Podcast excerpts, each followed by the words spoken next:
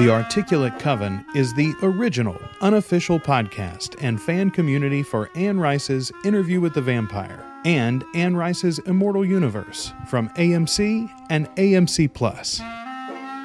Welcome to the Articulate Coven. We are your hosts. Ashley Wright Eiler. I'm Joel Sharpton, and we are the Articulate Coven. And friends, it's here. It's real. It actually happened Thursday morning, four days early. They dropped the damn episode, and uh, there you go. You and I had our Thursdays planned for us, Ashley. Yes, we did. And any plans that we had previous to that episode dropping were completely out the window. So, right off the top, I want to talk a little non spoilers in case somebody happens on this episode and hasn't heard the episode yet. They're just dipping their toe into the water. What is what what what do I what do my people think about it? Here's what I think about it. I think it was awesome. Is it a perfect word for word, scene for scene, line for line adaptation? It is not.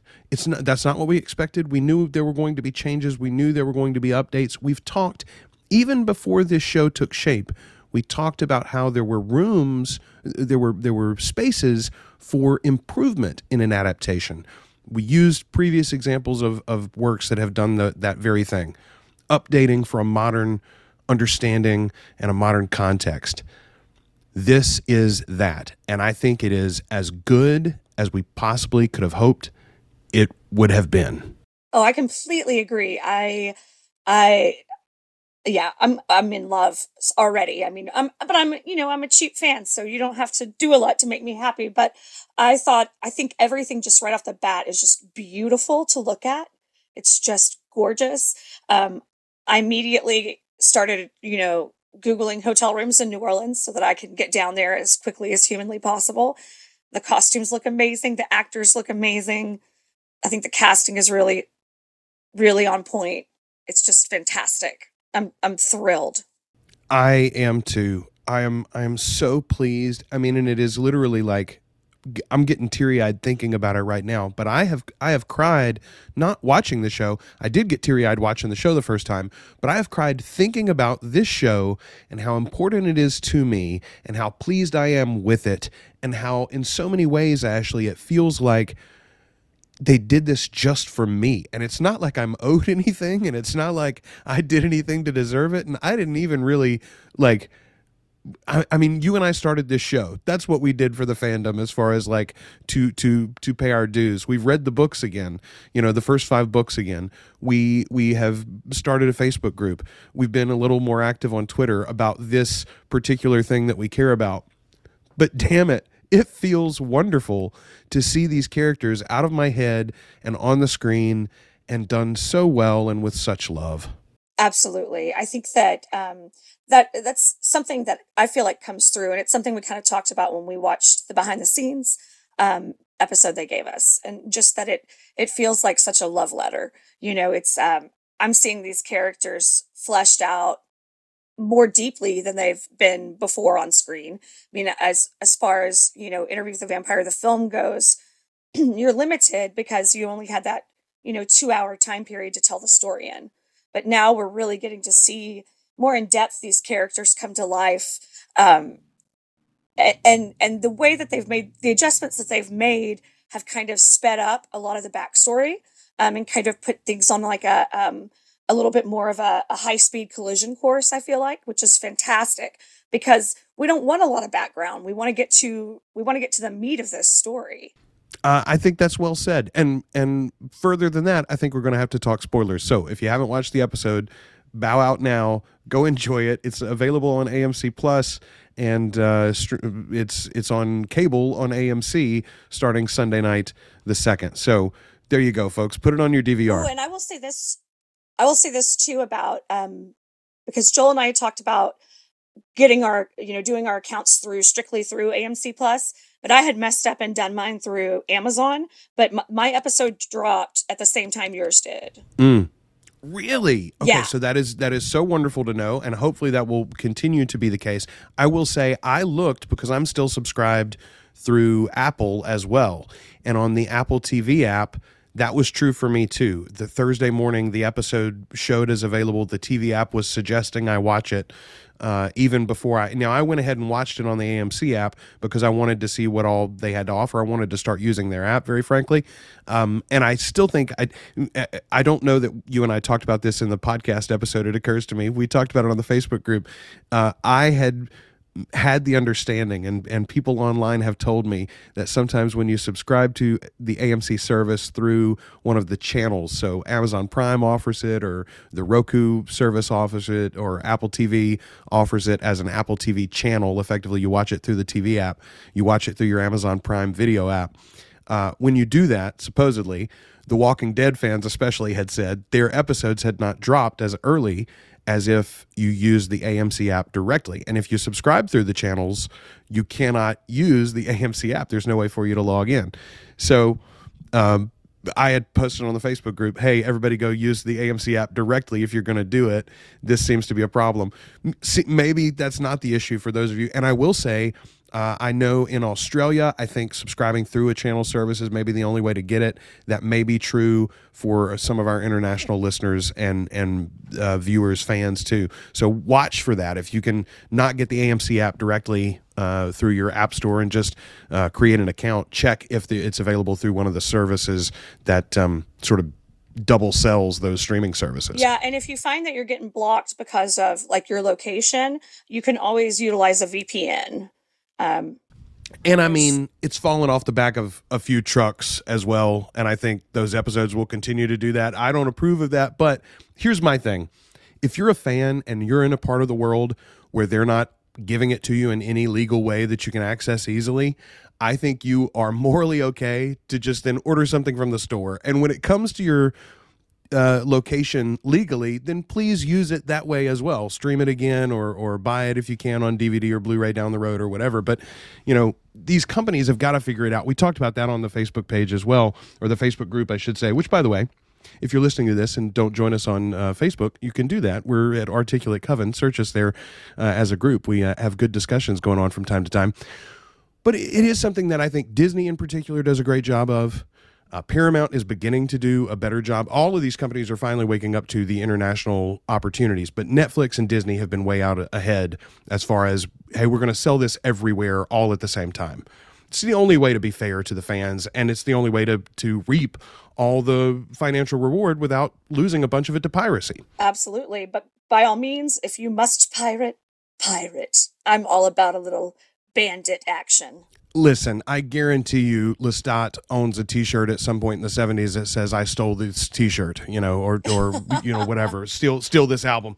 So okay, let's get into this thing. Let's talk spoilers. Uh, bow out now if you haven't heard the episode, or uh, forever hold your peace. Ashley, first off, I have to say this because it is so cool, and as a as a podcast producer myself, intros and outros are a big thing.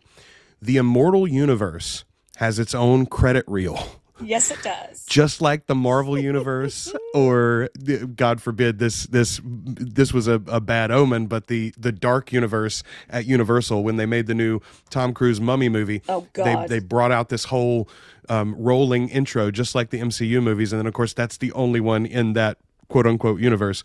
This is not going to be the only one if nothing else ever happens, the second season of this show will have the same intro as will the Mayfair, the Lives of the Mayfair, which is coming later this year or the first of next year. I'm getting conflicting reports on when that's going to launch, by the way. But what a cool thing. What did you think of the design of both that and the title sequence for the show itself? Oh, just, I, I mean, I'll be honest, I need to watch again to really absorb it all. Um, because I was just like a giddy teenager, like just giggling and I was, I mean, I can't describe properly my excitement. And it really does turn me into like a silly teenager. Like I get, I mean, I have just been beside myself over this and really fangirling super hard. Like I even feel in my enthusiasm like my youth, you know? Absolutely. Absolutely. And rightfully so. So the, the, intro sequence for the immortal universe is just this inor, uh, innate or ornate i should say that there we go i'll find the word in a minute ornate sort of like mechanical looking, almost like a music box or Yeah. a, uh, you know, like a, a clock. Uh, it looks very, very cool as it rolls out those words, Immortal Universe, across the screen. And then the title sequence for the show itself, first and foremost, I love it. It's an orchestra tuning up, right? That sort of Yeah. swells into the and and it, it, it's it's lovely at first, and then it's very menacing for a moment, and then it's incredibly powerful as it closes. Meanwhile, the image is building, and it's of a cityscape, but also a bite mark. It's it's a it's teeth as well, you know. Beautiful. Um, beautiful, beautiful. very very well done. Again, again, just excellent design, and I think shows top to bottom. These people love these characters. These people love this world. I think you know the folks behind that title sequence. You can feel it. These people get Anne Rice. They they like these characters too. They like these stories, and everybody seems to be excited to be a part of it. Well, and it's showing a top to bottom investment in it too. You know, like if you are spending the time to create these these really well thought out, beautiful sequences that put us in the mind of like Game of Thrones, that opening sequence was something I would never skip. You know, because there were also with that one there were also like little clues and hints and things that changed within it. You know, and I think that it just it's just another thing that show is showing their attention to detail and that their commitment to everything. Absolutely. So, what did you think of Rolin Jones' language? Rolin Jones, the showrunner, a writer for this episode in particular. Um, uh, I feel like he nailed it. Honestly, in particular, right off, like early in the episode, uh, Mr. Anderson, uh, Louis' competition, quote unquote, at at the the larger white lead brothel. He comes into the room and he has this wonderful line. I had to go write it down. Uh, can't see the dirt for the dollars falling. Louis says, You're shaking the money tree, aren't you, Mister Anderson?" And he says, "Can't see the dirt for the dollars falling." Louis, as he comes into the room, and I'm like, "Boy, that's so great." You and I talked about just from the trailer and the little pieces that we had heard that that Jacob Anderson as Louis really seems to have nailed his accent Yes. across this first episode. I am very pleased with the accents. I agree, and that's something that can really ruin ruin it for me. I mean, as a, a as a Well, we're from here. yeah, a hundred percent. So it's it is it's wild to like hear someone speaking, you know, your your dialect and and just effing it up royally. It's just painful, and so to hear everything, it's just lyric almost. It's they've got they've got that um that lilt of of that particular region so beautifully. I'm very charmed by it. It's not someone doing like a a thick like Georgian kind of drawl. It just feels more like it has that real South Louisiana feel to it. I'm I love it. Well, and there's a lot of levels too, right? And you see the even code switching amongst characters. Louis, Yeah. especially, how he speaks to his brother in anger versus how he speaks to his mother at dinner versus how he speaks to his workers when he's, you know, chiding them on to get something done. And all of those are true, but they are flavors. Just as you and I we speak with one accent when we're speaking to our professors or our coworkers. We speak with a different accent when we're speaking to our mamas, right? Right, absolutely. and if I've had a couple of whiskeys in me, you know, then I sound like cornbread. It's a whole different one. yeah, absolutely.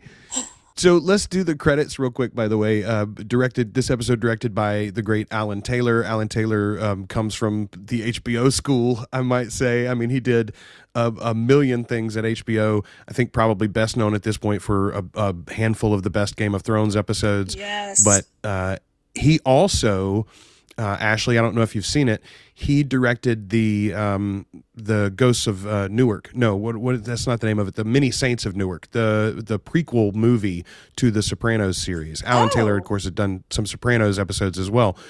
But he directed the movie also. Did a great job on that. It was b- beautifully done. Um, I think he doesn't shine right as like a Spielberg or a you know a um, uh, oh, who's the the British guy who did the uh, Batman movies? oh, Nolan. Nolan. Yes, I don't know why his name escaped me. All I can think about is Lestat now. Anyway, he's not a showy name. Alan Taylor's not. No. But he can tell a story. He also knows really well how to work within a showrunner's vision, I think, which is the like you come in as a writer who's going to be with the series episode in and episode out like Rolin Jones is going to be. Alan Taylor, Taylor may come and go. He may direct a bunch of these episodes. He may only direct this one. I'm not sure. But um, he works well under that sort of showrunner paradigm, I think. Well, and I feel like um, AMC has kind of a, a good history of supporting showrunners. You know, like this is the same company, of course, that gave us Breaking Bad, you know, and now we have Better Call Saul and we have a whole universe that's, you know, that Vince Gilligan world. And they were always so good about supporting them and, and giving them what they needed to make to make it happen. Absolutely, absolutely. Rolin Jones, by the way, we didn't really talk about this before, but he's known for Weeds. He was a producer and writer there. He was with Friday Night Lights back in the day. He was on Boardwalk Empire. He was on Perry Mason, the the Perry Mason remake on uh, HBO, which I think is supposed to come back at some point for for another season or two. I I wonder if they're going to build that to the place where Perry's an actual lawyer, like the TV show. I don't know. It, it, I I still haven't watched all of it. I watched the first episode. I loved it. I was like, I got to chew over this sometime, and I just haven't got around to it. My wife and I were lamenting just yesterday. There's just too much damn good TV. Oh, I know. There's so much good stuff to watch right now. It's my my to watch list has gotten ridiculous. So, um, so there, there's the two that I wanted to mention, and we'll try to always mention for you the director and writer, but Rolin Jones and Alan Taylor, the pair behind this episode, um, and uh, I, I think they knocked it out of the park. A great start I, to the oh, series. It'll be interesting to see how long this thing is on cable. Ashley, it's an hour and twelve minutes. Well, I say that it's not actually. It's an hour and twelve minutes with the little follow up insider episode or episode insider that uh, that Rolin has at the uh, the end of the thing. But it is over an hour the episode itself. Um, I'm wondering how much of it will be cut for cable. Ooh, I didn't even think about that. It does sort of well. I mean, being released early on the on the app and everything, it feels like an AMC Plus series almost. You know what I mean? Like more than an AMC series. Well, so I saw in a, uh, a clip about the lives of the Mayfair witches uh, episode just I don't know yesterday, day before I think it may be an AMC Plus only thing, not actually dropping on cable. We'll we'll oh, have to see.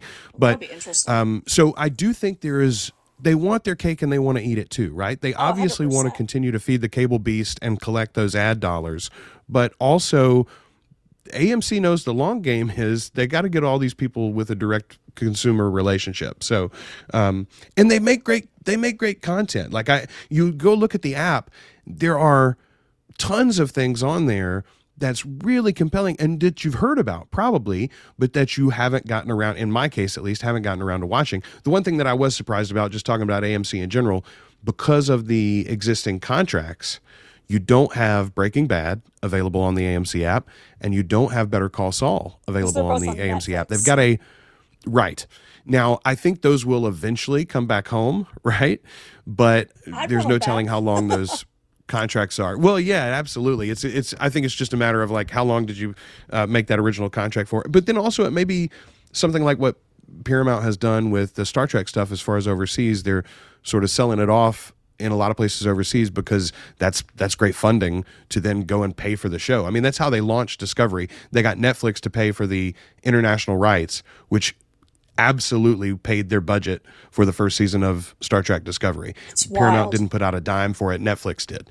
And then Paramount got to launch a streaming service domestically with it and then, you know, go on to uh, where they are now. So it worked out all right for everybody. I think AMC's working on similar plans. And with this series, they've got it from the very start, right? So Netflix won't have any part of this, and uh, not just this series, but the whole world. Same thing's true for The Walking Dead. Netflix has right. Like the first 10 seasons and then amc plus has the quote unquote the final seasons or whatever you know? So you can see why amc is so interested in this content. Let's talk about why we're so interested in it and so happy with it uh, what we got so far. Where do you want to start ashley? Well i kind of just wanted to start about the world building um and Please. how you know like with a with a uh, I think we you know we've seen um a lot of pilots for shows come and go. And I mean, this is a little different because they knew they had the whole season. They knew that they were, you know, doing a full season to start with. Um, but for a pilot episode, treating this like a pilot, it's amazing. They did such a good job of of number one, creating the correct like vibe, the correct feel of the place, setting up New Orleans, setting up New Orleans as a place, setting up different sections of the city and and understanding the vibe of different areas of town. Like immediately that's there. I could recognize, you know, I was like, "Oh, someone just got killed in Pirates Alley. Awesome." You know, like places that I know in the city. And I'm like, you know, I can't wait to go have a drink right there again immediately, you know. And so I just loved that, the like the world building. I think is really really on point. Everything looks the way it's described in those books. You know what I mean? Like it feels like like the wallpaper looks right. You know, down to that kind of detail. I I I agree with you uh, uh, a lot. Here's one thing that I have heard that uh, so first of all we talked about the casting uh, in our behind the scenes episode and, and previously we talked about the casting of jacob anderson as louis and of course there was a lot of backlash originally because hey he's a black guy not a white guy. He's not going to be a plantation owner anymore. He's going to be you're going to move him into the 1900s he's going to be a brothel owner what? And it's so funny by the way i remember hearing those rumors talking about them even with you and then the gulf of between hearing that the first time and the show starting rolling out with the images was so big i had forgotten about it entirely and didn't have any kind of preconceived notions on, on it almost at all i will say the one bit of criticism that i've heard about the character of louis and the changes that they've made that has struck home to me after i've heard it. It didn't occur to me as i watched the episode. I watched it twice.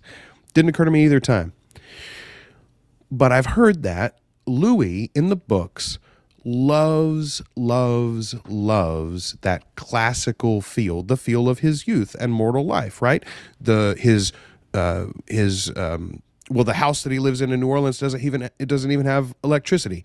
He uh, likes the old furnishings. He likes the old um, you know, lighting elements. He likes the old clothes, even. He wears a very old fashioned style of clothes. Whereas the Louis that we see here in the modern day, anyway, is in Dubai in this like ultra modernistic, you know, minimalistic, et cetera, et cetera. Even his clothes are very modern and sleek. Yeah, that's also, he makes a comment about how he's sort of bored by life and where Louis in the books is well, not that basically at all. He's fascinated by a butterfly, you know, um, right. and and torn by the very concept that his life exists at the cost of others.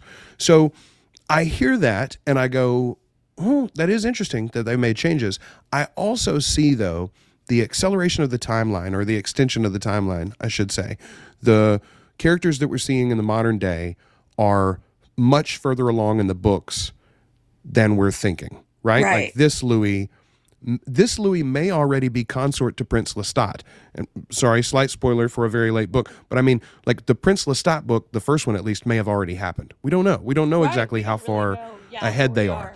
We know their first. We know Memnoch has already happened. Rolin Jones has said that. Like the first five books have happened, and now this interview is happening.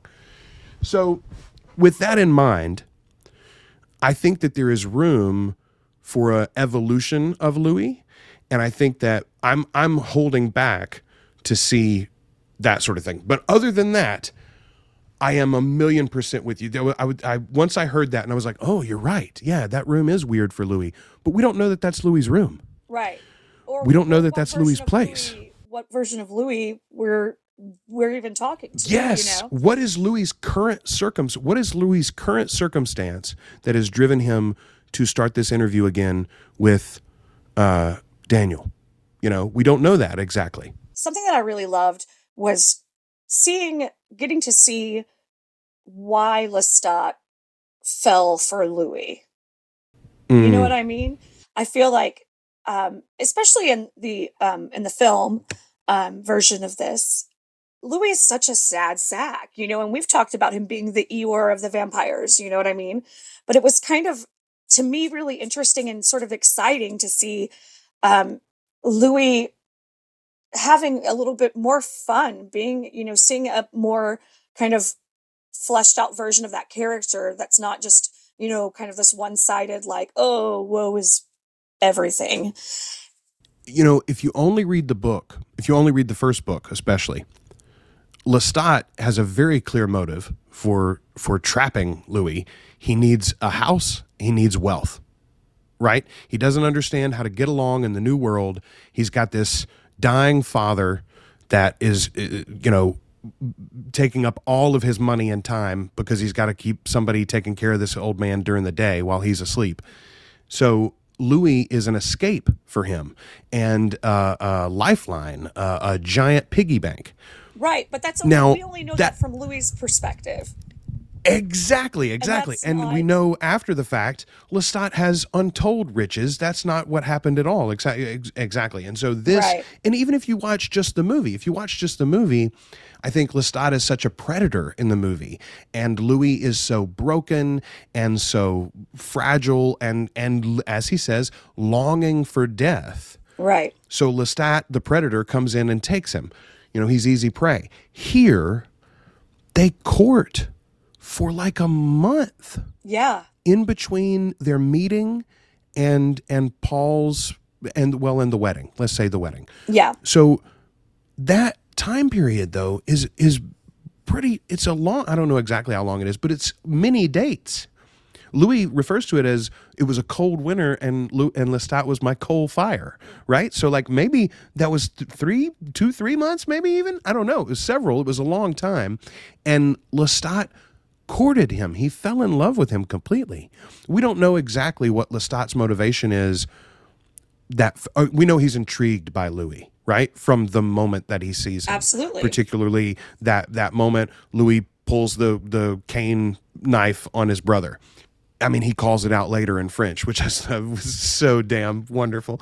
Anyway, but we don't know where Lestat is right now. We haven't heard him tell it yet. We don't know what circumstances brought him to the new world at this moment. We do know he's older than he was in the book story because this is further along in his journey. How long did he spend with Marius? in this universe, you know? Yeah. Uh, how did his relationship with Armand resolve exactly in this universe? We don't know. What we do know is, according to him, he was headed to St. Louis, but he found him in New Orleans instead. Uh, what a what a beautiful set of lines there too. Um, so anyway, I, I think that this is a it is different. It is different than either the book or the movie, but I think it is going to be better for it. This it is a relationship. To me, though, you know what I mean. Well, it feels it, right. feels similar because we know the a more full version of this right. relationship, yeah, right? I, we don't. totally. If it's if I'm someone you and I don't think about that, that first book. Yeah, and if I'm someone that's only watched that movie and I'm like, I love Interview with the Vampire, like I love it. It's my favorite movie. You know, and maybe you didn't dabble into the books, you just love that movie then this this could be really jarring and confusing because this is showing a much a much more in depth a much more like and we we literally joel and i know things that you don't know yet and so we're not going to be as aggravated about some of the changes as someone who is literally just in love with that movie you know what i mean i think as as toxic as these two can be to one another from time to time and will be over the course of this season, let alone the series overall. I do think that this starts their relationship more closely to how it is resolved in the books, at, yes. at least as as it currently exists. You know, the even even after the first five books, Louis and Lestat have come to a peace with one another and coexist. They they move in each other's circles. They are not always companions every single day with each other. They have a lot of other companions among the Coven of the Articulate, but Louis and Lestat are together and remain together.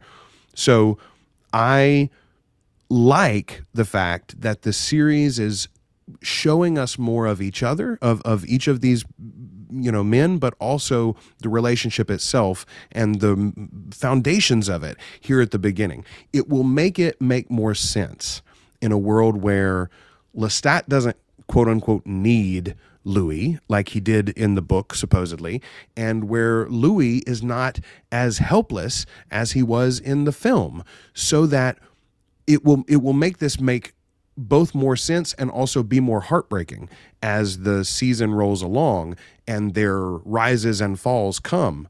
All of right. those things will be more interesting and more compelling television but also still, as you said, feel true to the character. Right. And the stakes are the stakes are so much higher when the relationships have been built and the and and and you know, oh, when the taking the time and building the relationship and making it more genuine to what we know the relationship to be it just it it amps the stakes up immediately because it's not just like a an antagonistic kind of back and forth that you can sort of get the vibe of sometimes in the book. Um it's more it's more of a genuine representation of what their relationship is um out, outside of just being told from from the louis perspective. And and that makes it all the more makes the relationship more important it makes the the conflicts more important it makes the distance that they have to spend apart more important it makes claudia more important 110% Oh, oh, oh, you are so right. Claudia in this series is not going to be a mistake or an afterthought. I think this it's it's so clearly building toward that already. Already in the first episode. Um I've here's what I love the most though. We've been talking about this vampire show for 30 minutes almost, and we haven't mentioned fangs or blood or killing almost at all. It's like we're talking about a rom com. But that it is, it is absolutely, it is absolutely a romantic story first, Yeah, and I am so excited to see it. All right, let's talk a little bit though about let's let's kind of run through some of the characters. Let's start where the episode starts. Daniel.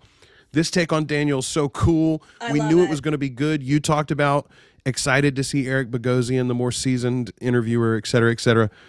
St- starting with the masterclass commercial, it was so good. It was s- such a clever way to do it. We get a bunch of his Right. credentials. We get a glimpse of like who he is in the world, but in a funny way. And then also at the end of it, he changes the channel on himself, like, "Bah, I'm I'm full of this BS, you know, kind of Yeah. thing. Great, great moment there. One question for you, and honestly, this is not my um, this is not my bone to pick, uh, but I have heard from different people that they feel like Daniel's been straight washed. In the book, slight spoiler, folks, we we understand that he has first of all he does meet Louis in a gay bar. I had forgotten that from the novel, but it's true in the novel. Also, uh, he has a relationship with Armand. He he goes Yes. to New Orleans at the end of this book to try to find Lestat. Lestat is still in the ground at this point, and Armand eventually finds Daniel instead. And they have a 12, 15 years, something like that relationship. And eventually, Daniel is is turned himself. That's the novel, Daniel. I didn't spoil a lot of stuff for you. It's a great part of Queen of the Damned. You should go and read really, it. Yeah, but storyline. this is clearly not going to be that exact. Well, he's definitely not a vampire yet, anyway. He's not. So- well, here's my question: Is has he had that experience with Armand yet? Has that even That's my happened in this all the- you know, everything that I see being mad about him as a straight wash, meaning in the in the in the book he is a or in the novels he is a, a, a queer character, a homosexual character, and in the show theoretically at least he's a straight man. He tosses off. Uh, Louis' reference to him being, you know, them, them meeting in a gay bar. I was there to score drugs. I did what I had to do. And he's been married twice. We assume to women. We're pretty sure he has children. I don't think he calls it out specifically, but he we do see toys in the old box that he pulls out the the you know the the boom box from. Um, I I don't see it as straight washing. First and foremost, the moment where he tosses off Louis and says, "No, that's not what it was. I was just there to score drugs." It's very similar to me as when Louis uh, lies to his family about going to the opera, and Lestat calls him out on it. It's it's one of those toxic masculinity. No, it's not. I'm a man's man. right? There's a few of those moments in this episode, and I think I think there I think we're supposed to draw a line um, um, uh, to all of that. I think I think Daniel doth protest too much a little bit on that. I think we're going to find out more about him and his sexuality as we go. My biggest question is, do he and Armand is Louis the only vampire he's ever met? Right. I don't believe it is. Well, I mean, that relationship with Armand is a real, real mind fuck for for Daniel too. It's not like like Armand was fucking with him hardcore a lot. Well, I mean, and and having a guy that looks 20 years old show up again and again randomly, that'd ruin a couple of marriages for you probably too, wouldn't it? right, for sure, for sure. Um, I didn't, to be honest, I didn't clock that at all. Um, but it's something that I will watch. I will watch for going forward because I mean, like you said, that's not. I mean, it's not. It's not necessarily our bone to pick, you know. But if if the community has noticed, uh, you know, kind of that sort of whitewashing, we definitely I definitely want to keep an eye out for that. I the thing that makes me feel like it's probably going to be explained and maybe you know explored a little bit more in depth is simply because they don't seem to be shying away from any of the like homosexual vibes or blatant absolutely. relationships in the book. So that makes me feel like, well, there's probably a plan there, um, or maybe the showrunners missed it and didn't clock that as being something that was going to be important to viewers. And and maybe it's just a piece of the storyline that got dropped which is a real bummer if that's something that people connected to. You know what i mean I, I think unless there are some big surprises before the end of this season, I think all of that stuff is open for them to hear how the audience responds. And even if they didn't originally plan to give Daniel that backstory, I think they still could. I mean, I think there's a lot of room in this universe to draw stories in the 60s, 70s, 80s, 90s, you know, all over the place there that would be really interesting and you could you could drop different things in at different times across whatever show you wanted to, you know. You could Absolutely. have a whole season with young Daniel and Armand like without changing uh, what we know about the interviewer here, you know, Absolutely. only adding to.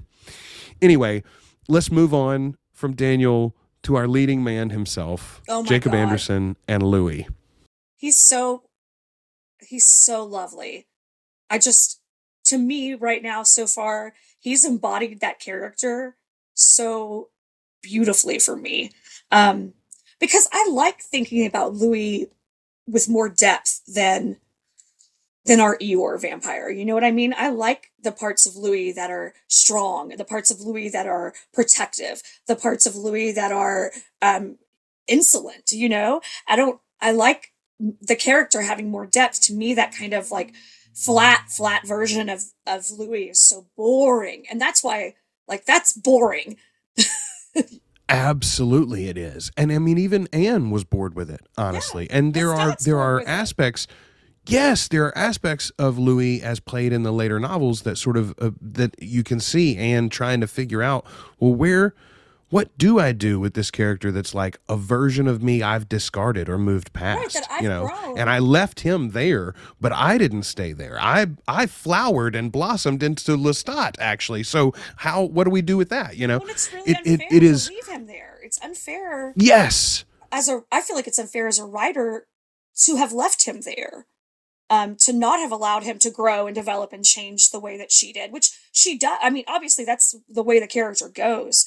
I mean, even even within you know Memnoch, which we just read, um, Louis is very like concerned for Lestat and like and like is one of the people leading the action of the storyline there. I mean, we we see him change, we see him grow, but I think in in like popular culture representations of this character have always been this like woe is me. He's just sad brad pitt yeah yeah because he can't eat a donut or a or a hoagie anything.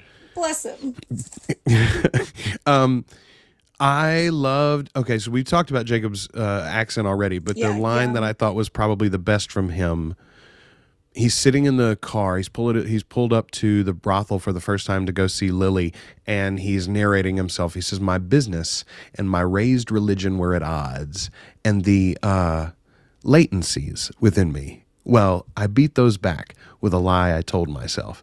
Oh, that he's so he's so wonderful there but him telling the story is so good too. And the fact that Rolin is then able to weave in a lot of Anne's own language yeah. is so delicious for book fans. And I've I've heard a few people call it out oh you can really tell the difference between when Rolin's writing and when Anne was I listen, Anne's very flowery. Rolin writes with a more modern tongue. It's absolutely true. But I think they suit each other very well. Honestly, and I'm I'm very pleased with this sort of balance as we go back and forth. Yeah, it feels the language feels right on, especially if you've read other other of other books of Anne's. If you've read, you know, the Mayfair Witch books at all, um, or or any of the the beauty books, you know, like it this still feels very much like Anne to me. I agree. I agree 100%.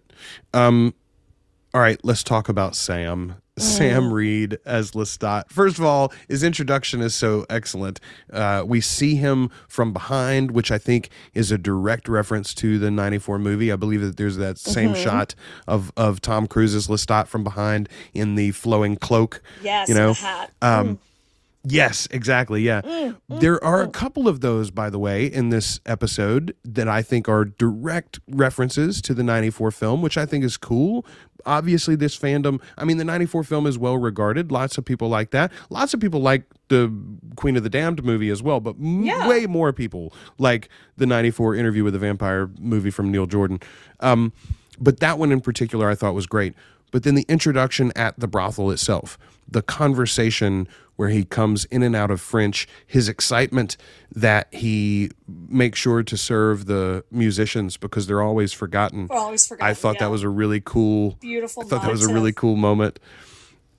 Here's something that I uh, read in a thread, I think yesterday on Twitter. So Lestat in the books is about uh, 20 years old when he's turned.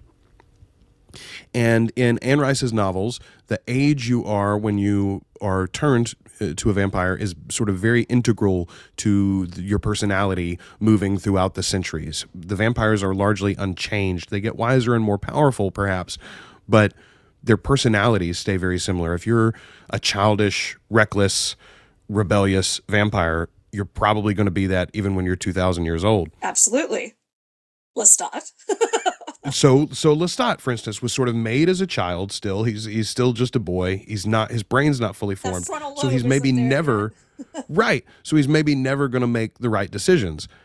Well, in this TV series, we don't know yet what age he's supposed to be when he was turned, but I think it's pretty clear that he's going to be at least about the same age as Louis. Louis calls himself out. He was 33 years old when he became a vampire. So uh, I think we're probably going to get Lestat at 30 to 35. I think they're probably going to call him 30 to make it a little bit younger. But the point is, he should he should be a man. The thread that I was reading made the suggestion: what if they're going to sort of give us that same rebellious, reckless attitude through a personality trait, a, a, a neurodivergence? Maybe Lestat's on Oh. the spectrum That yeah. and they specifically called out uh, the opening comment that he makes to Louis. Is it hurtful on purpose or is it obtuse of Lestat? Is he just clueless when he said Louis asks him, "This is a mighty fine table. How did you manage to get it?" And Lestat doesn't answer. Says, "How did you manage to get in the front door?" Re- referencing his race. right. Later, Lestat charges him at the funeral procession and he says, Your brother longed for the pavestone. Lestat does not mean that to be harmful. He's coming to aid Louis, Right. to make him feel better. He just doesn't understand how worthless that is as a salve on his grief. Absolutely. I don't I mean I don't know where the writers are coming from this. I haven't read it in any interviews yet, but I read that thread and I thought, boy, it sure feels like Sam's playing it that way a little bit and I love it honestly. I think it suits the character of Lestat and this change perhaps to his age still maintains the character as we know it and it gives it uh, more reasoning and more grounding and more humanity instead of just callousness. Yeah, no, I think that's a that's a really cool point. And again, like I said, something now that it's been pointed out, something I'll totally watch for. To me, it's just that edge of him that that edge of that character that's always been there where he's like it's that awareness of how he's everything is forever. So like what Mm. what is this? What is your brother dying when when, you know, we're about you're gonna live forever by that time we're done with this, you know? So of course, yeah. I mean he met the payment that's a bummer, but he wanted it, so call it a good day and get on with it, you know. Well, and there is absolutely But I like the idea of that being softer. That that softer well and not edge. not even softer necessarily but uh there's a reason An right and it doesn't Yeah, make yeah. it knowing that knowing that even with the modern context of you know neuropsychology et cetera et cetera that doesn't make it any easier to live with right No. you still it's still a problem in an interpersonal relationship you just have to you, you know, it's it's something that explains it instead of it just being about cruelness or or callousness. And I don't Lestat as pictured in the books, particularly the later ones where he's writing them, I don't think he is callous or cruel. I, I think he can be obtuse sometimes, and he doesn't understand. You know, he's like a he's like a giant. He doesn't know his own strength. You know, a lot of times he doesn't know. Right. I think it's more. Yeah, it's more of a matter of his perspective. Like his perspective is Mm. that is this you know endlessness. So some things seem small to him that aren't small to a mere mortal. You know what I mean? Well, and even more so in this series, right, where he's already 150 years old, and he's already.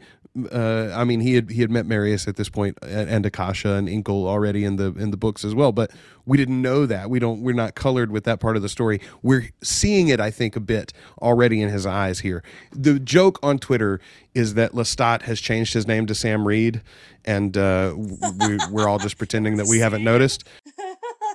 I gotta tell you, he is so perfect in this. We'd already He talked is. about he had won me over with the interviews and things, but he is so, so perfect in this role. he is perfect. So perfect in this role. He is a hundred percent perfect. I I don't know that I've ever.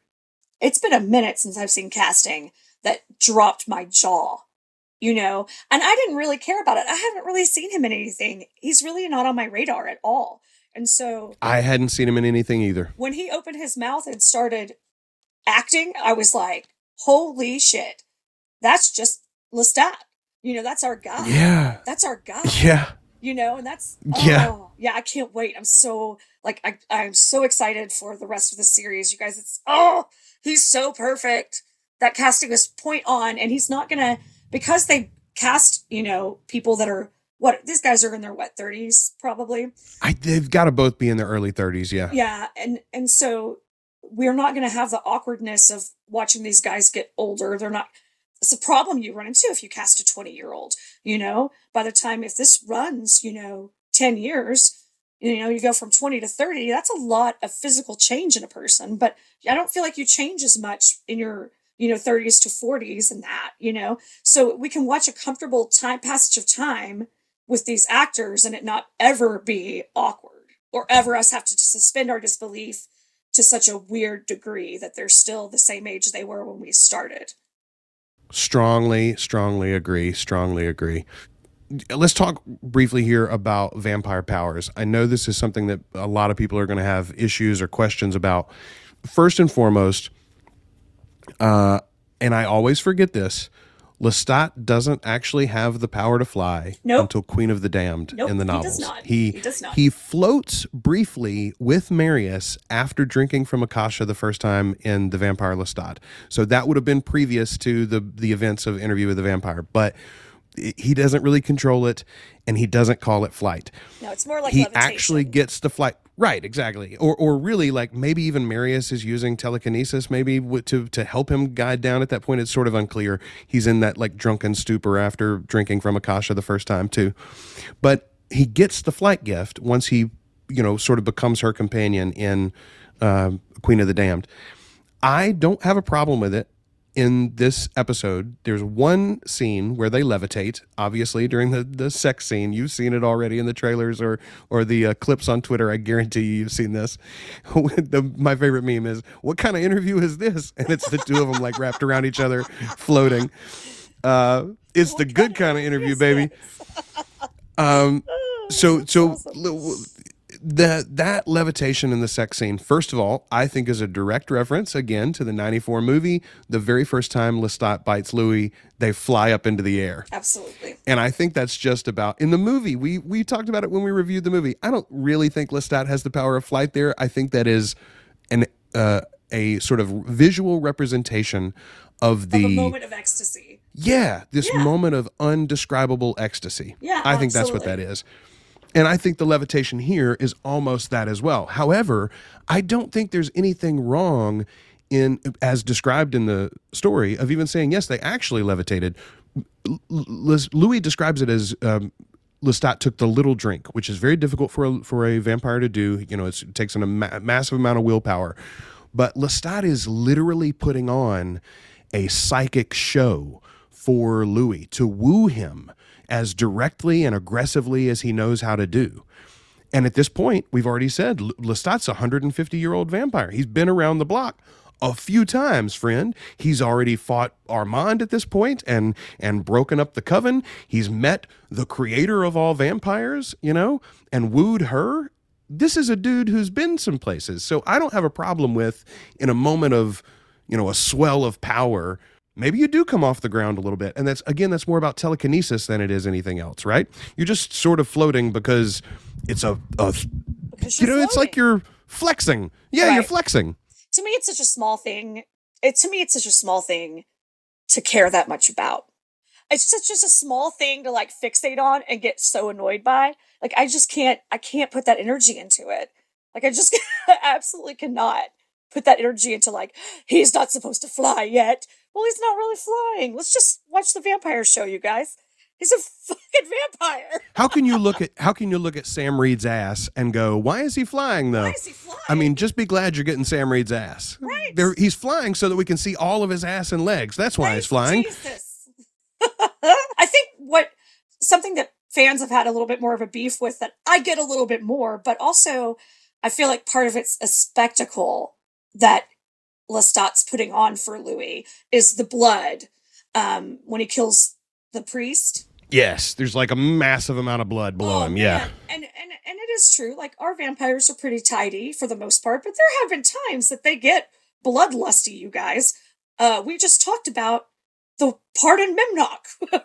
so like there are times our vampires get bloodlusty and get a little pushy. Well, and also I think the the the, the idea is displayed in the novels where they never spill a drop. Lestat sort of lays it out like that a few times.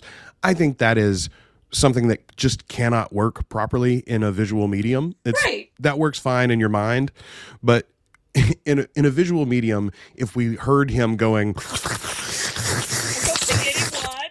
we'd be yeah, and there's never any blood on screen, like it's gonna be, it's a very strange, it's a very that's a that's a strange thing. Yeah, you have to see it's a freaking vampire show. You gotta see blood, you guys. But I also think I think you're right though. Lestat was putting on a show. oh such a spectacle there like rips the guy out of the out of the confessional lord i loved it that was wild So what about the the other thing that I've heard people have an issue with as far as vampire powers is the the seemingly like time freeze at the poker table uh, early in their courting before uh, Louis uh, before Lestat's really won him over Right. at all.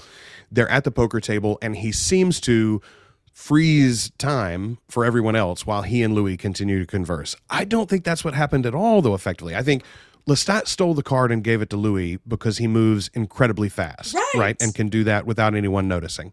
And then the second thing that happened was he spellbound every I do think he spellbound everyone at the table because uh, Anderson in particular like holds his the bridge of his nose and shakes his head as he's coming out of it. I think they were all sort of under a spell.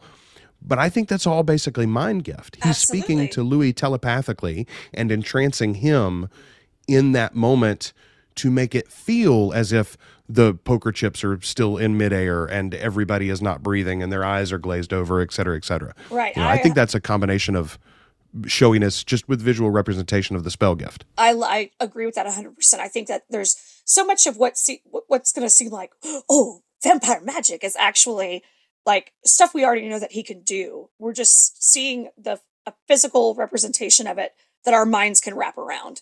You know, like I think that that's definitely more the direction it's going. Plus, I love the idea of him talking to Louis uh, you know, with the mind gift now because he's not going to be able to later. And to lose that connection, to show that having that connection and then to lose that connection, I think makes that a more powerful thing.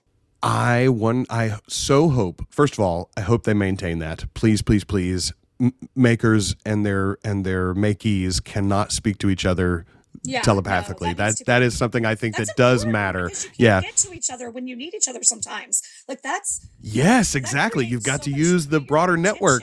Yeah, it creates fear and tension amongst them when they're trying to get to each other. Like that's I think that's really important because that that's something that's true across across all of these books. When we talk about Pandora and her relationship with Marius, good God. You know, those two trying to get back to each other sometimes is just gut wrenching. Yes. Yes. All right. So we're agreed on that. I hope they're going to deal with that in the second episode. Um, that we will see tonight as we record this. Oh God, this is such an amazing thing. I know. All right, um, let's let's move on a little bit here. I want to talk about um, I want to talk about Paul for a second. Okay. I did not expect to be so moved by Paul's story here. I we had talked about we were going to see Paul clearly the religious aspect and sort of fervor was going to be part of the story that was clear from the trailers. I was so moved both by Paul's general character arc and then specifically the resolution of it, the way that that's now going to play into the character of Louis Right. and mark him so completely in his immortal journey. Paul was so well done. I, I'm going to pull up the actor's name here because I don't know it off the top of my head, but he was, just fantastic. Um, and again, it's that you know, putting it into a context that we can understand, putting it into a more a more modern context as far as like, you know, a religious kind of hysteria sort of thing. That's not something we necessarily connect to when we're talking about somebody in the 1800s being that way. You know, it just to me it's so much more it, it again, like I said, it's amping us amping up the uh, the importance of everything by by ma- urgency. It's creating more urgency. So here's what occurred to me. I didn't think of this on the first watch. The second watch, though, I did think. I was like, oh, what do we gain by, um, what do we gain by changing Louis and therefore Paul and the Pointe du Lac family to uh, black characters? And by moving this series up to the 1910s? the number one thing that we saw already in this episode that we gained was the dance scene with Paul and Louis at the wedding. Oh, And I wouldn't trade it for the world. First and foremost, the two of them, if this was set in the end of the 1700s, the two of them would not have danced at their uh, daughter's wedding or their sister's wedding like that. And secondly, if they weren't black, they wouldn't have danced. uh, They wouldn't have done like a jazz tap thing. They wouldn't have been, you know, corner uh, dancing boys as kids. So that's what we gained right here in this episode. And that was such a beautiful scene, the shorthand that was accomplished in that scene to establish what these guys have done for each other, what they've been through with each other, how they feel about one another, the love, the admiration that they have, the trust that they have with one another. And we got the scene, there was a great scene of them walking together to the church in the morning earlier in the episode. That's a really lovely scene too. But that dance scene to me is an example of what you gain by changing the character of, of Louis ever so slightly. It's really not that big a shift, It's honestly, not. when you think about it. He still owned the plantation. The family still owned the still with plantation. That's the thing. Is it's, it's, this is an ex- Louis still subjugates human bodies. yeah. Louis still subjugates human bodies for a living, right? Yeah. Like that is he makes his money off the back of other humans uh, selling themselves. That's what he does in this series. So, and he knows it, and he suffers for it morally. That that happens there at the end when he's in the the confession. That's he's not just sad about Lestat. He realizes I I I smile and I tell myself I'm giving them a roof and a meal and dollars in their pocket, but I know who I am. I'm the big man in the big house who stuffs cotton in my ears so I can't hear their cries. Absolutely. Woo! Whew, goodness. Anyway, I was so I loved Paul. I loved Paul. And you're gonna be able to to show me just a second of Paul on a balcony or or that dance sequence or the two of them touching each other on the shoulder as they walk down the street together and I'm going to cry for years to come now. I think and I think that's going to be a point of reference for Louis as well. Yeah, it made me He care about that. failed his brother. and it made me care about that way more than I did like in in the book. Like I just didn't connect to that character. Absolutely. I didn't really care. I was just like, man, you know, like let's get on with the story. Whereas with this, I'm like, oh damn, you know, we really get to see how this how this is, you know, rip is gonna rip our guy to shreds, you know. Mm, I speaking. Okay, so Paul is referenced here, so I'm going to include this here. Lestat makes a reference in the church at the end. He tells Louis that he's not the devil, that he only brings death to those deserving. Now, this is after he'd already killed the one priest, and right before he goes and smashes the other one's head in. however, however, it occurred to me, I made a joke on Twitter. Somebody was like, "What? What did that other priest do? Poor priest. He slipped on some. He's his shoe squeaked, and now he got his face smashed in." I said, "You watch episode two. Lestat is going to tell Louis that he already had that priest marked for death because he was a pedophile or some such." It occurred to me on my second rewatch uh, when Paul goes in to confess. That priest, the priest that gets punched in the face, uh, that priest goes in to take confession, and Paul won't have it. Says, "No, I want Father Matthias." Thank you and then sends the priest out. And in the books, it's very clear that Paul is touched in some way. Paul Yes, yes. uh, knows the danger that's coming with Lestat to his family, uh, and you know see, feels this sense of foreboding for Louis, and is trying to tell him, "We got to sell everything and get out. We got to give it all to the church and get out, brother." And Louis won't have it. Well, here we don't really get a sense that that Paul might be in tune, so to speak, with the universe. Just that he's mentally ill is what we really get. However, Lestat does speak to him. You know, he says Lestat told me I'm, he was here to steal souls. Um, anyway, it's interesting to think perhaps we might get a hint of that as we go. Probably those priests will never be mentioned again. They'll just burn the whole church down, and that'll be the end of it. But I might be overthinking it. It was an interesting moment there. Hey, here's something else that I didn't notice until the second watch. Did you notice Rae Dawn Chong as Louis's mother? Yes. Yes. She's so Renee good, too. She's amazing. I I loved her in the 80s. She was in this oh was it the um oh what was it? It was like a horror compilation. Tales was it Tales from the Dark Side? That she was like oh a gargoyle? That was so crazy. I love her. I've Oh, her. really? I don't remember that one. Oh my god, it's this so uh, never mind. This that's the wrong podcast for this. But as I'm like about to start a podcast about that one part of that horror anthology show. She's so good. I just I've always loved her. I've loved her and someone I haven't seen in forever. Right, she has.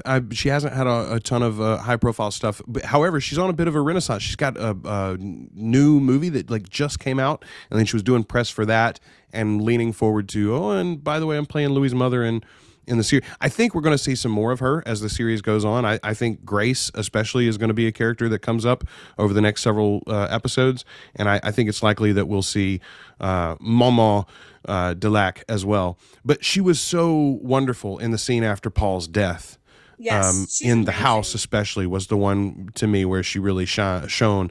And then shying him away at the grave, too. Mama, can I walk you home? No, thank you. Levy, Yeah. do you mind?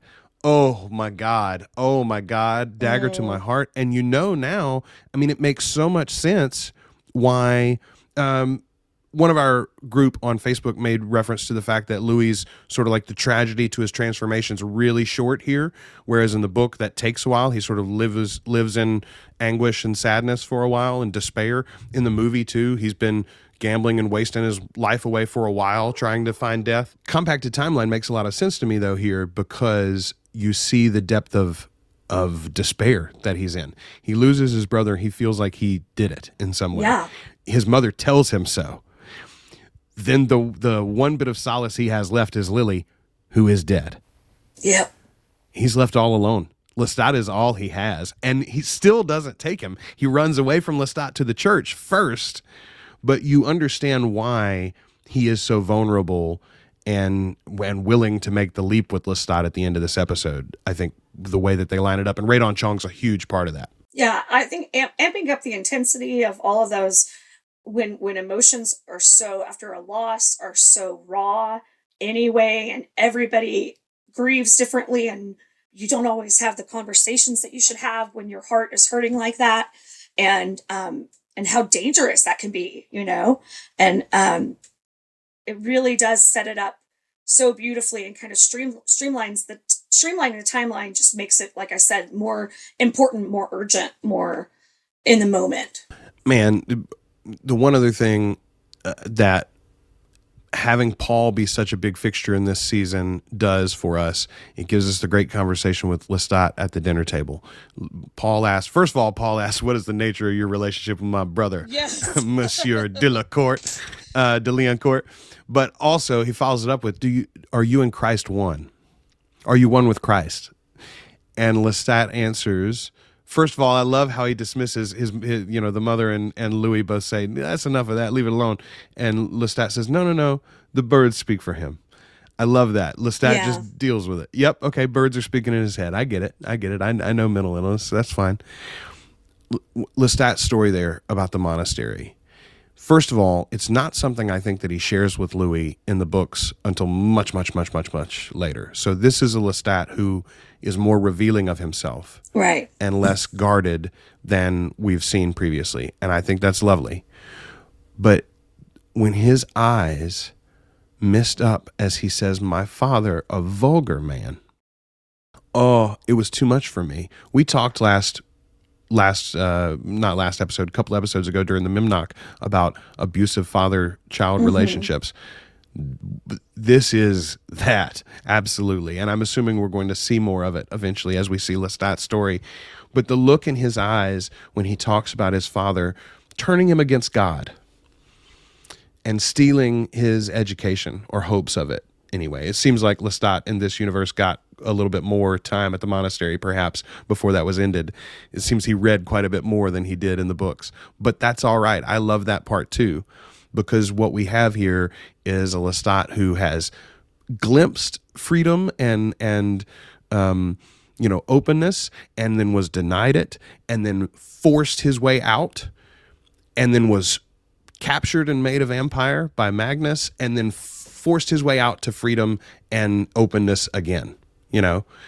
And that is a cool journey that I'm excited to go on with him. And we got a glimpse of it in like one scene Right. because of like- two great performances between Paul and Lestat. yeah like in in in like two lines sets up that whole that whole emotional journey that that he went on with his father i just yeah it's um he's Sam Reid's something else you know like i'm i'm really impressed i'm really impressed with like either the directing was really good or the understanding of the subtext was really good or a combination of all of that and an awareness of the greater world that exists and and the next book that's coming up. Like I'm not sure if it's one or a combination of those things, but whatever it is, I'm very grateful that it's happening because it does seem like these actors are number one nailing it, but number two really taking the time to explore these characters so they're not just like pretty pretty vampires, you know? Um, holy moly. I just got tagged in a Twitter uh, post. The House of Blues is hosting the Endless Night New Orleans Vampire Ball October 29th, 2022. What? endlessnight.com. I'm going to put I'm going to put the we'll put the link in the show notes obviously. endlessnight.com. Uh yeah, it's an official vampire ball. It's Shut happening. up. It's happening is happening this year even. I don't know if I'm going to be able to make it. I think Oh I'm I think I'm in DC on the 29th. But oh my god, that's that's outstanding regardless. Oh my god. I always Wow. wanted to go to one of those because Anne would Well, and we- them, like for Yes, she threw them club. several times. They were and, and And- this was when I was in high school and it just seemed like oh my god, put it on a pretty dress, like dress up like a vampire and go hang out with a bunch of vampire nerds in New Orleans. Please, Jesus, that sounds amazing. Right? Yeah. Okay. So there'll be there'll be details for that. I'm sure we'll hear more about it as as the month goes on. But I I just saw that and I had to share it. I want to talk about Lily for a minute here. Minor character, I think, in the overall story of this thing, but the one I would say is sort of detraction for me in this first episode. She's a beautiful, lovely character. I mean, both physically beautiful, but also lovely in in personality. It seems too tossed aside too swiftly for me. The one big mistake of episode one, I would say. I think you could have played with Louis trying not to turn her, but also wanting to to free her from the life, which is what Lestat feels like he's done here. Right? He's freed Right. Louis from uh, the shackles of being a black man. He's now a vampire. Lestat doesn't understand being a vampire won't change the fact that Louis is a black man. Right. And I think that's going to be a big thing for their relationship moving forward. Very, very interesting stuff to be done with there. But I think we could have had some of that with Lily too, and we just didn't. Um, you know, some of this there's there's a character in the novel, the Freniere woman, I believe, that helps him Oh, escape. yeah. That it's sort of hinted at. Is Louis going? to I mean, she understands eventually that they're vampires there's sort of a like is louis going to take her lestat sort of i think offers it at some point maybe even anyway i think lily could have done could have filled in some of those roles and she could have played a role over the next few scenes or the next few episodes at least and you could have given that character a little bit more color she is discarded i feel like and the episode treats her in much the same way that lestat does actually That's a really good point. Um, I didn't really think about that. I kind of felt like the character served its purpose because we're moving on. You know, we're moving into a whole new world now, and no you're absolutely know. right here's my question could lestat have gotten louis to cross the line without lily oh, well, probably. i mean he used her as bait Yeah. very clearly and yet no, he would have eventually. I mean, come on. Yes, no, I agree with you. I, I think eventually, yes, but it is interesting the way that it the way that it happened, and also here, there's another moment that is like very much an updated image from the '94 movie. The three of them on the couch together. There is a very similar scene in the '94 movie Oh. when they end up putting the lady in the coffin. Love Um, but you think it's going to be the '94 movie, and then psych, they put that chick to sleep, and the two dudes are getting it on. Yep. they leave her on the couch. Gotta love it. It's I just I it's so much wish fulfillment as well. I'm just like I'm like, yay! Thank God these sexy vampires are getting it. so I, that was the one knock though for me honestly of the whole episode was the lily character i feel like it would have been nice to see her last a little bit longer and get a little bit more you know agency i guess in the the that, uh the also- episode I just feel like we're we're about to things are going to move pretty quick for us in this next episode. and i mean it's not like we have any lack of characters to meet in this universe. So i guess you got to get on to the ones that are that are named in the novels folks. Let's let's get them moving. Um so I- I want to get to a f- couple of Easter eggs here, and uh, interestingly, and we mentioned this on a previous episode, I think, but uh, some of the the fans have asked me, "Are we going to spoil things that hint at future novels?" We've already mentioned a couple. Look, big things: the fact that characters exist, you know, the fact that uh, Lestat goes to heaven and hell. I'm sorry, friends, if you haven't heard that by now, you, it's spoiled for you. I'm I'm sorry, but the finer details Sorry, I spoiled a book from 1996. Yeah, exactly, right. But the finer details that you get from reading the novels, the finer details that you'll get from watching this series, we're going to try hard not to uh, to spoil outright or ahead of time. We, as for instance, we haven't told you what's happening next or, or where Claudia comes from, right? We'll get there in a minute. Um, I do, though, want to talk now about a, f- a couple of Easter eggs. So, if you really don't want to know anything about future happenings, now's the time to go on and bounce out. We've, we will be wrapping up after this, so don't don't feel like you're going to miss anything. Um, first Easter egg to me Daniel, as he's changing the uh, channels at the very beginning, he changes from his commercial and he changes like two or three channels and he lands for a second on a history channel. And the phrase that the narrator says is, Can he make his fantasy a reality? I think it's Daniel's desire to be a vampire. I think we're going to see his relationship with Armand. I think I think part of that relationship has already happened, and I think part of Daniel's excitement to to hop at this interview opportunity is because he and Armand aren't speaking together uh, anymore for whatever reason, and so he's missed his opportunity for Armand to turn him. He feels like at least. Ooh, I love that. So, I think this is I think this is another chance. So something I stopped myself from saying earlier when we were talking about Daniel and Armand, and then you mentioned Lestat uh, and Louis Lestat having the little the little drink, and that's the shit that Armand was doing to Daniel for forever, like jacking with him, messing him up. You know, like I I just remember that being such a effed up like relationship for a while. The way, and it wasn't even really. Doesn't Daniel carry? Doesn't Daniel carry like a vial of, of his, blood? Yes. Yeah. Yeah, yeah, yeah. So, and it's so manipulative and so, uh, so strange. So I, I almost want to have a better understanding of like Armand's, like why, like what the f- was Armand doing to this poor man? You know, uh, Well, okay. I don't know. I don't know how many episodes he's in, or if it's just like one scene, etc cetera, et cetera. But I did see in the IMDb that there is a young Daniel in this series. So. I, I think probably we won't see Armand. I think we will probably see the end of the interview from the 70s where Louis attacks Daniel. do you think we won't get to Armand this season? I don't believe that they've cast Armand. I, I mean, maybe Oh. I'm wrong. There haven't They been any they kept it very announcements. Under, under That's what I'm saying. it, like- That's what I'm saying. yeah. I think with all of the hubbub and press here at the launch, I think they would be hard pressed to keep it secret. Now, it's entirely possible that, like, in the final episode, we either get some sort of hint that Dan- young Daniel and Armand had a relationship, or we get a hint of Armand as Claudia and and Louis take off to Europe or whatever. I don't know, but um, it's possible. I mean, the MCU keeps things quiet occasionally, right? Like we didn't know about. Well, there were a handful actually of of you know new people released in post credit sequences in the last year that that Oh, yeah. hadn't broke before the movie happened or, or the TV series happened. So so you know, it, it's possible. I don't. I don't know. My guess is that they haven't cast Armand, and that it's one of those things that they're literally like taking the fandom's temperature as they head towards season two. And I think I think there's still like wiggle room to adjust depending upon the reaction to all of this.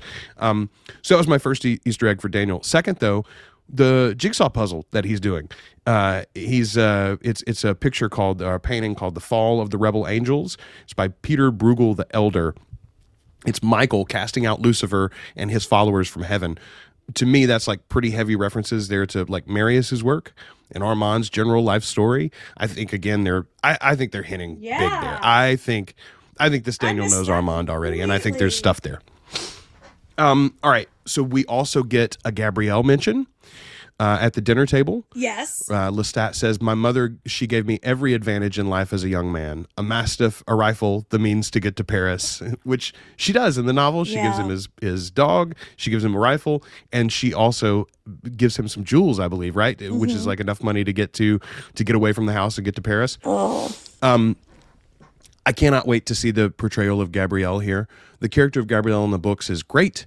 It is Rolin Jones has already hinted at it. It's a fairly incestuous laden relationship. The the the relationship between Gabrielle and Lestat is it is mother and son, but it's it's more than that too. Uh, That is Lestat's first lover in many ways. That's you know Lestat's um, mentor and muse in a lot of ways. And then she, as a character on her own, is so interesting, so independent, so willing to live alone. You know, she So- literally goes so off into the wild and just lives among the animals and Yeah. the and the trees for years at, at a time. You know, grave in the dirt. what a exactly, exactly. What a fascinating character. I can't wait to see her. yeah, fiercely independent, does not need the other vampires the same way so many of them seem to need each other. You know, she's just a Mm. very different different character, but she's that way in life too. She wants to be that way in life. I think that's one of the reasons why um, as a vampire, like those things that you want and those things that you are kind of amplify. And I think that that's how you end up with a character is, you know, is fiercely independent and, and, and unlike any of the other vampires is Gabrielle. Yes, yes. Levy, uh, Levy, Levy, the brother-in-law. Last name, I didn't catch it, but I saw it in the credits somewhere. Levy Freniere is the brother's Oh. name.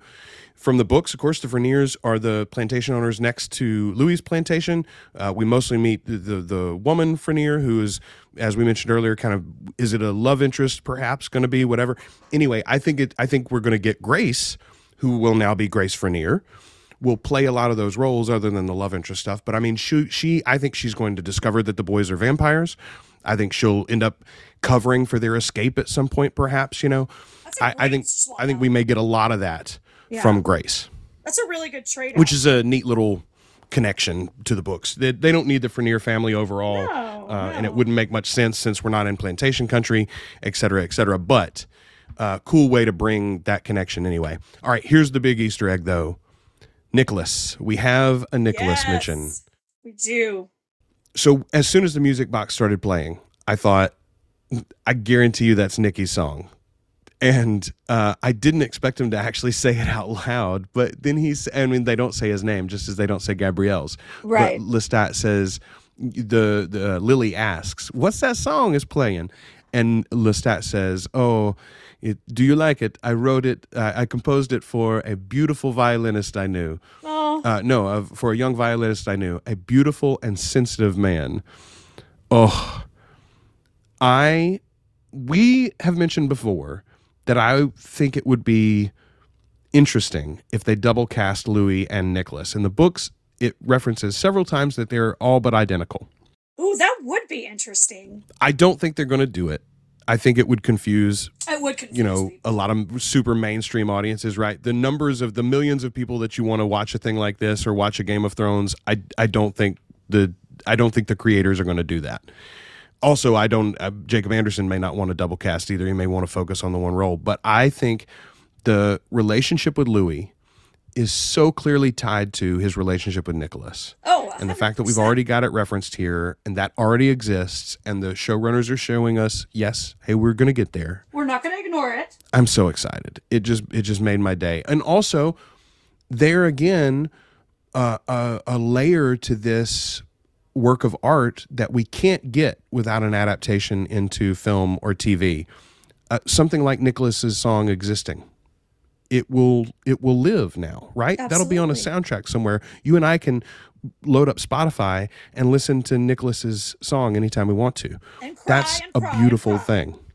Yeah, and cry and cry and cry. Exactly, It is. It's a exactly. Anyway, I want all of these things to happen. I I want at this point I want Rockstar Lestat now again. I'm I'm back on board. Okay. I do. Listen, Sam Look. Reid is a singer. He's a he's a music theater kid. I watched him sing something on a uh, Australian morning show. He's not like you know he doesn't have an album like uh, Jacob Anderson does. That's something I didn't know either. Jacob Anderson is an actual musician. He has like albums, multiple albums out there. what? Raleigh Ritchie, I think, is what he goes by as a singer. What? Yeah, no, Jacob Anderson's really, as a, a matter of fact, apparently Louis sings at some point this season, at least Oh. once, a little Well, bit. excellent. Um, so I, I'm, I'm in now. I want it. I don't, I don't, I want it now, and I'm super excited to watch the themes of this show develop. You know, what is, what is Lestat's theme, and how does that sort of musical motif appear from time to time? Have we already gotten a hint at what Gabrielle's theme is, for instance? You know, do we where what does Marius sound like? What I want to I want to play him like it's Peter and the Wolves, you know? Yeah, I you and I are such are such lovers of music. I think that both of us are really excited to to hear how the how this um you know soundtrack and underscoring kind of develops too. Oh, here's another uh here's another Easter egg that I didn't mention earlier. Mr. Anderson that I like so much, the uh the competition, the guy who runs the other brothel. He's a real historical figure. Um and Jelly Roll Morton is playing at the uh, downstairs at the brothel when they come. He, of course, is a historical figure. Wouldn't have been there in 1910, apparently, at a brothel, probably, but did play in brothels earlier in his career. 1904, 1905, he might have shown up there. So That's cool. Some cool stuff as far as world building goes. They they threw some real people in there. Love it. Love it. Love it. Well, it makes like it's like, hey, look, these are some reasons why we changed the time period. Because we can include some of this sort of historical this historical context. I mean, I don't think any of us can really relate to a New Orleans in, you know, that doesn't look like a New Orleans any of us remember or recognize, you know. So seeing Right? seeing Exactly. this robust, beautiful city in this time period is just, oh, thank you. Well, let's look forward ever so slightly because we have gotten a season two announcement, by the way. We've already been renewed for season two. How exciting is that? But in the background, so there's a big image two on the announcement. In the background of that image, though, is a sort of like hazed out, phased out map of Europe. They're going to Europe for season two. And it occurs to me, Ashley, how many years will have passed between Louis turning and Louis and Claudia's exit to Exit. Europe? Yeah. Are we going to go to Europe during World War II? Shut up. That'd be crazy. I mean, we might, right? Like, we might be there at the beginnings of, or at least during the buildup of Nazism. Our vampires could eat a bunch of Nazis and not feel bad about it, Oh particularly if they're hanging out in Paris. I mean, let's talk. How much fun would it be to watch the the the Théâtre de Vampire eat a crowd full of Nazis every night. oh night? my god, I would li- I would love it. Oh, Right? I'm saying there's some fun things to play with there. I don't know that that's what they're going to do, but you think about the family's got to be together 20 30 years at least i think Yeah, uh, i think that only makes sense because you have you have to make it a time period where the strain on claudia becomes truly breaking of, Yes, of like her development without uh, Louis and Lestat understanding that so development. we know at one point in the uh, in in the in the uh, behind the scenes episode we got, she said that she was in her 30s. I'm 36 or something like that. I'm you know, and so we like I know that it has to be enough that sh- enough time to pass that she is beyond ready to be an actual woman and not a 14 year old. Right, right. So, yeah, you take it from 1910, you add 30 years. That's 1940. A lot of cool shit's happening in Europe at that time, is all I'm saying. I mean, not, no, not cool. totally a lot of right. interesting shit is happening in Europe. Yeah, Let's say it like that. Like there's there's yeah, there's a lot of history they can play with. I love it. Didn't even think about that. That would. I didn't think about it either until the season two announcement, and then I was like, "Boy, moving up to 1910 might have been a really, really great idea." Um, they've also announced that one of the locations that we're going to see in season two is Bulgaria. I, we're going to see our Eastern European zombie vampires. We're going to see. I'm You're telling you, they're totally going to do it. We're I'm so gonna we're gonna see the Eastern European zombie vampires from the from the novel. So like so much cool stuff to come. This is going to be fantastic. What an amazing journey. Here's what we're going to do.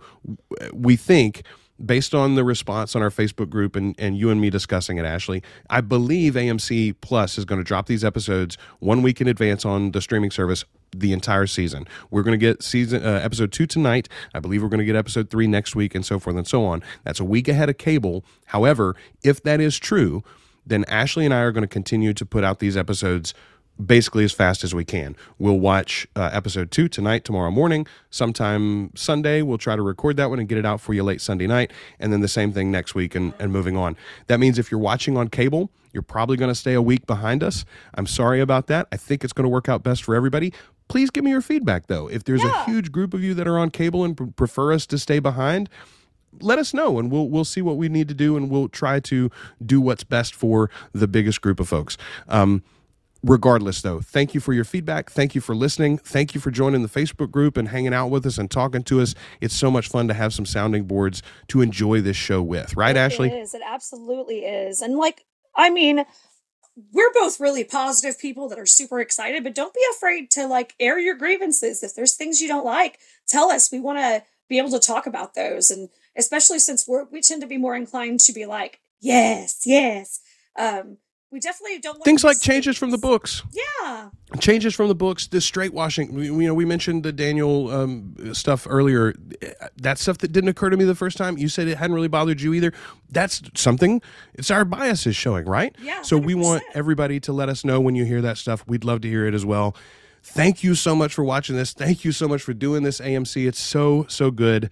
I can't wait Oh. for episode two. Ashley you got anything before we say goodbye No, no, just thanks thanks for hanging out. Thanks for listening with us. Thanks for watching with us and I'm excited for what's next. all right go watch episode two we'll talk to you soon until then we've been your hosts Ashley Wright Eiler. And I'm Joel Sharpton, and this is the Articulate Coven.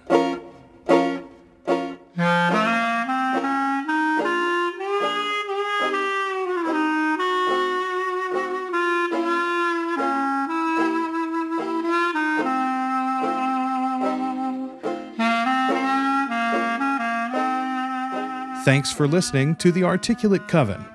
You can join our community on Facebook by following the links in the show notes or searching for Articulate Coven on Facebook. You can subscribe to the show in Apple Podcasts, Spotify, Google Podcasts, or at articulatecoven.com. And share us with your Anne Rice loving friends.